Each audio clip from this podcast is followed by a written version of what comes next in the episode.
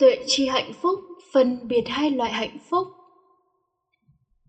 Tuệ chi là một thuật ngữ Phật học Hán Việt, nghĩa là biết với trí tuệ mà nói thuần túy tiếng Việt là hiểu biết đúng sự thật. Vậy tuệ chi hạnh phúc là hiểu biết đúng sự thật về hạnh phúc. Trong các bộ kinh Nikaya, đặc biệt là Trung Bộ Kinh, bộ kinh bàn về tránh chi kiến chủ yếu bàn về hiểu biết đúng sự thật khổ, nguyên nhân khổ, chấm dứt khổ và con đường chấm dứt khổ, tức là bốn sự thật mà bậc thánh đã giác ngộ, mà Phật học gọi là tứ thánh đế. Trong các bộ kinh đó rất ít bàn về hạnh phúc, nên nhiều người cho rằng Phật giáo bi quan, vì Phật giáo cho rằng cuộc đời là bể khổ cuộc đời không có một chút vui thú nào. Đây là một sự hiểu lầm rất lớn.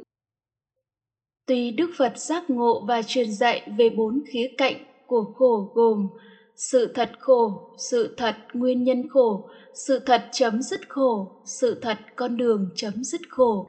Nhưng để giác ngộ được về khổ như vậy, trước tiên ngài phải giác ngộ về hạnh phúc, mà thuật ngữ phật học gọi là vị ngọt. Điều này thể hiện trong lời tuyên bố về giác ngộ của Ngài, được nhắc đi nhắc lại đến gần trăm lần trong bản kinh Phạm Võng thuộc trường Bộ Kinh. Này các tỷ kheo, Như Lai nhờ tuệ chi sự tập khởi, sự đoạn diệt của thọ, vị ngọt, sự nguy hiểm và sự xuất ly của thọ, mà Như Lai được giải thoát hoàn toàn không có chấp thủ. Để liễu chi hạnh phúc, hiểu biết đầy đủ đúng sự thật về vị ngọt, về hạnh phúc, phải tuệ chi bốn khía cạnh của hạnh phúc. Một là tuệ chi hạnh phúc là hiểu biết đúng sự thật hạnh phúc. Hai là tuệ chi tập khởi hạnh phúc là hiểu biết đúng sự thật về nguyên nhân phát sinh hạnh phúc. Ba là tuệ chi hạnh phúc đoạn diệt là hiểu biết đúng sự thật về hạnh phúc đoạn diệt. 4 là tuệ chi con đường hạnh phúc đoạn diệt, là hiểu biết đúng sự thật về con đường hạnh phúc đoạn diệt. A. tuệ chi hạnh phúc Khi có hạnh phúc thì bất kể già trẻ gái trai, ngu trí, ai ai cũng cảm nhận được hạnh phúc, cảm nhận được trạng thái vui và thoải mái mà thuật ngữ Phật học Hán Việt gọi là hỷ và lạc. Nhưng hiểu biết về hạnh phúc thì có hai loại hiểu biết. Hiểu biết sai, hiểu biết không đúng sự thật gọi là vô minh, tà kiến, vọng tưởng về hạnh phúc. Hai là hiểu biết đúng sự thật về hạnh phúc gọi là minh, trí tuệ tránh kiến. Tuệ chi hạnh phúc là hiểu biết đúng sự thật cả hai loại hiểu biết này. Phân biệt rõ ràng hai loại hiểu biết vô minh và minh này. A hiểu biết không đúng sự thật về hạnh phúc. Đó là hiểu biết của nhân loại. Hạnh phúc sẵn có, luôn luôn có, thường hàng thường trú trong các đối tượng thực tại, là thế giới vật chất. Như vậy, hạnh phúc sẵn có trong sắc đẹp, tiếng hay, hương thơm, vị ngon, xúc chạm êm ái. Người nào nắm giữ, làm chủ, sở hữu được những thứ vật chất đó, người đó có hạnh phúc và như vậy, hạnh phúc không những là thường hằng thường trú trong thế giới vật chất, mà có thể nắm giữ làm chủ sở hữu được hạnh phúc.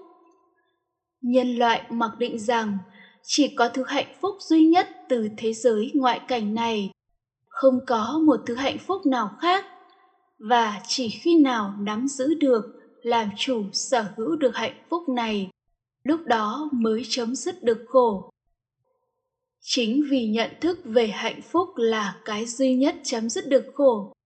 Nên nhân loại từng giây phút một, từng tháng năm suốt cả cuộc đời, từ khi sinh ra cho đến khi chết, luôn khao khát, mong mỏi tìm cầu niềm vui, hạnh phúc để chấm dứt khổ. Bằng cách thay đổi hoàn cảnh sống, thay đổi thế giới ngoại cảnh hiểu biết về hạnh phúc như thế này, trong phật học gọi là vô minh, tà kiến, vọng tưởng, còn gọi là thường kiến và ngã kiến. B. Hiểu biết đúng sự thật về hạnh phúc. Hạnh phúc và cả khổ đau là các cảm giác. Nó là tâm, chứ không phải là vật chất. Nó vô thường, vô chủ, vô sở hữu hãy quan sát điều này ngay thực tại cuộc sống hàng ngày. Ví như có anh chồng cưới được cô vợ xinh như hoa hậu hoàn vũ. Trong một năm đầu, anh ta thích thú khi nhìn thấy hay nghĩ tới hình ảnh xinh đẹp đó. Và lúc đó, anh ta cảm nhận cảm giác vui, cảm giác hạnh phúc. Nhưng đến năm thứ hai, người vợ xinh như hoa hậu hoàn vũ đó ngoại tình công khai nên khi nhìn thấy hay nghĩ tới hình ảnh xinh đẹp đó, anh ta lại tức giận điên người. Và lúc đó anh ta cảm nhận cảm giác đau khổ. Vậy thì hạnh phúc và khổ đau không có trong đối tượng thực tại, là hình ảnh xinh đẹp mà anh ta nhìn thấy.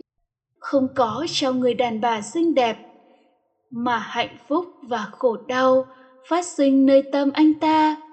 Cụ thể là thích đối tượng đó thì cảm nhận hạnh phúc. Ghét đối tượng đó thì cảm nhận đau khổ. Nói một cách nôm na, dễ hiểu là hạnh phúc và khổ đau không có trong các đối tượng thực tại, mà nó phát sinh nơi tâm của người đang thấy, nghe, cảm nhận đối tượng thực tại. Nếu thích đối tượng thì hạnh phúc, hễ ghét đối tượng thì đau khổ cùng một đối tượng hình ảnh người đàn bà xinh đẹp như cô hoa hậu hoàn vũ. Người chồng nhìn thấy rồi ghét thì sẽ đau khổ với đối tượng. Còn tình nhân thấy rồi thích thì sẽ hạnh phúc với đối tượng. Mọi đối tượng khác cũng đều y như vậy. Thích đối tượng thì hạnh phúc, ghét đối tượng thì đau khổ. Hạnh phúc và khổ đau phát sinh nơi nội tâm người thấy chứ không có nơi đối tượng được thấy, không có trong thế giới ngoại cảnh. Vì vậy, hạnh phúc là cảm giác mà thuật ngữ phật học gọi là cảm thọ. Nó phát sinh nơi nội tâm. Nó là tâm chứ không phải thế giới vật chất. Nó sinh diệt vô thường, không thường hằng, không thường trú đâu cả. Nó vô chủ, vô sở hữu, nghĩa là không thể nắm giữ, không thể làm chủ không thể sở hữu, không thể điều khiển được nó. C. Phân biệt hai loại hạnh phúc. Loại hạnh phúc thứ nhất do tham ái, thích thú đối tượng như sắc đẹp, tiếng hay, hương thơm, vị ngon xúc chạm êm ái từ thế giới ngoại cảnh khởi lên mà nhân loại, ai ai cũng kinh nghiệm được. Loại hạnh phúc này phát sinh trên lộ trình tân bát tà đạo do vô minh và tham ái khởi lên. Bản chất của loại hạnh phúc này là vui ít, khổ nhiều, não nhiều mà nguy hiểm càng nhiều hơn. Vì sao vậy? Vì để có được hạnh phúc này phải lao tâm khổ trí, nên khổ khởi lên. Vì để có hạnh phúc này phải đánh đổi bằng đau khổ. Hạnh phúc này bản chất là nắm giữ ràng buộc nghĩa là muốn nó tồn tại vĩnh viễn. Muốn nó là của mình vĩnh viễn, thường kiến, ngã kiến. Nên khi nó vô thường, biến hoại, biến diệt, mất đi, đau khổ sẽ khởi lên. Vì vậy, đi đôi với hạnh phúc này là đau khổ. Loại hạnh phúc này và đau khổ là hai mặt của thực tại, như hai mặt của đồng tiền, không thể tách rời nhau không thể chỉ có mặt này mà không có mặt kia. Có hạnh phúc loại này thì sẽ có đau khổ. Tuy nó không cùng tồn tại mà chúng sinh diệt đáp đổi nhau rất nhanh chóng. Nếu một người trong đời này hưởng thụ rất nhiều hạnh phúc loại này, thì họ cũng thọ hưởng rất nhiều đau khổ. Và đặc biệt khi chết, hết kiếp sống này tiếp nối kiếp sống hóa sanh thì đau khổ mới kinh khiếp loại hạnh phúc này trong vật học gọi là dục lạc và đức phật gọi nó là phàm phu lạc ô uế lạc bất tịnh lạc loại hạnh phúc thứ hai cũng là cảm giác cũng vô thường, vô chủ, vô sở hữu, phát sinh nơi nội tâm trên lộ trình tâm bát chánh đạo. Trên lộ trình tâm bát chánh đạo không có tham sân, không có thương ghét với bất kỳ đối tượng thực tại nào, nên không có hạnh phúc, cũng không có khổ đau với bất kỳ đối tượng thực tại nào. Bát chánh đạo vắng mặt cả khổ đau lẫn hạnh phúc, loại hạnh phúc mà ai ai cũng kinh nghiệm trên lộ trình tâm bát tà đạo. Trạng thái vắng mặt cả khổ đau, vắng mặt cả hạnh phúc với mọi đối tượng thực tại, Phật học gọi là khổ diệt hay diệt đế hay niết bàn.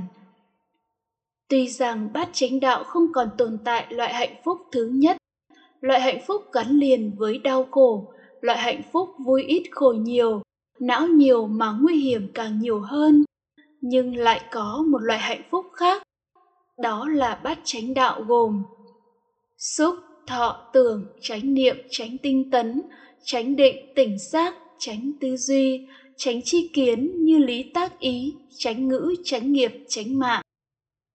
Nhờ chánh niệm, chánh tinh tấn mà phát sinh chánh định với mức độ sơ thiền, nhị thiền, tam thiền hay tứ thiền. Các trạng thái định này có trạng thái vui và thoải mái, mà thuật ngữ Phật học gọi là hỷ và lạc, cũng là một thứ hạnh phúc được cảm nhận, gồm hỷ lạc của sơ thiền, hỷ lạc của nhị thiền, lạc của tam thiền, thanh tịnh của tứ thiền. Đây là một thứ hạnh phúc không đưa đến ràng buộc đám giữ, không còn vui ít khổ nhiều, không phải do lao tâm khổ trí, không phải do cạnh tranh đấu tranh mà có, không do sắc đẹp tiếng hay hương thơm vị ngon xúc chạm êm ái không do yêu thương mà có, mà nó do chánh niệm tránh tinh tấn tránh định thuộc về nội tâm phát sinh ra. Loại hạnh phúc thứ hai này không đi kèm với đau khổ, mà nó đi kèm với khổ diệt niết bàn. Nên nó là thứ hạnh phúc kỳ diệu, thanh tịnh. Nên đức phật gọi nó là thánh lạc tránh giác lạc, an tịnh lạc. Ai đã kinh nghiệm an trú được sơ thiền, nhị thiền tam thiền hoặc tứ thiền thì sẽ kinh nghiệm được loại hạnh phúc này. Lúc đó sẽ không còn tham ái, không còn tìm kiếm loại hạnh phúc thứ nhất, gọi là dục lạc, phàm phu lạc, ô ế lạc, bất tịnh lạc nữa. B.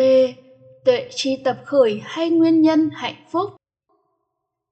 Một, tập khởi hay nguyên nhân phát sinh loại hạnh phúc thứ nhất. Loại hạnh phúc gắn liền với đau khổ là do tham và sân hay thương và ghét trên lộ trình tâm bất tà đạo. Căn trần tiếp xúc phát sinh thọ tưởng, tà niệm, tà tư duy, tà tri kiến, tham sân si, tà định, dục, tà tinh tấn. Phi như lý tác ý, tà ngữ, tà nghiệp, tà mạng, vui, khổ. Hai, tập khởi hay nguyên nhân phát sinh loại hạnh phúc thứ hai, loại hạnh phúc gắn liền với khổ diệt, niết bàn là do chánh niệm tránh tinh tấn tránh định, trên lộ trình tâm bát chánh đạo. Căn trần tiếp xúc phát sinh thọ tưởng tránh niệm tránh tinh tấn tránh định, tỉnh giác tránh tư duy tránh chi kiến như lý tác ý tránh ngữ tránh nghiệp tránh mạng. C. Tuệ chi hạnh phúc đoạn diệt. Một, loại hạnh phúc thứ nhất gắn liền với đau khổ đoạn diệt là khi lộ trình tâm bắt chánh đạo khởi lên, lộ trình tâm bắt tà đạo đoạn diệt thì tham sân thương ghét đoạn diệt, nên cả hạnh phúc và khổ đau loại này đều đoạn diệt. Hai, loại hạnh phúc thứ hai gắn liền với khổ diệt hữu dư hay niết bàn hữu dư đoạn diệt là thời điểm nhập diệt của một vị giác ngộ, một vị a la hán Lúc đó lộ trình tâm bát chánh đạo đoạn tận, hạnh phúc này cũng đoạn tận. Phật học gọi là khổ diệt vô dư hay niết bàn vô dư, nghĩa là khổ được đoạn tận, không còn dư sót, không còn dư tàn. D. Con đường hạnh phúc đoạn diệt cả hai loại hạnh phúc đều là bát chánh đạo. Bát chánh đạo đoạn diệt hạnh phúc thứ nhất nhưng bát chánh đạo là con đường chấm dứt luân hồi sinh tử chấm dứt sự hiện hữu, không còn hiện hữu bất kỳ ở đâu, bất kỳ hình thức nào. Nên loại hạnh phúc thứ hai cũng đoạn tận khi nhập diệt hay gọi là vô dư niết bàn. Để kinh nghiệm được loại hạnh phúc thứ hai, hạnh phúc không gắn liền với đau khổ mà gắn liền với khổ diệt niết bàn. Hãy tham dự các khóa học online 6 buổi hoặc 13 buổi bắt đầu từ buổi tối ngày mùng 1 và 15 hàng tháng hay các khóa học trực tiếp 2 ngày, 4 ngày, 9 ngày của Gosinga với nội dung học là rèn luyện kỹ năng chú tâm liên tục, kỹ năng sống thích nghi, kỹ năng chấm dứt khổ ngay bây giờ và tại đây.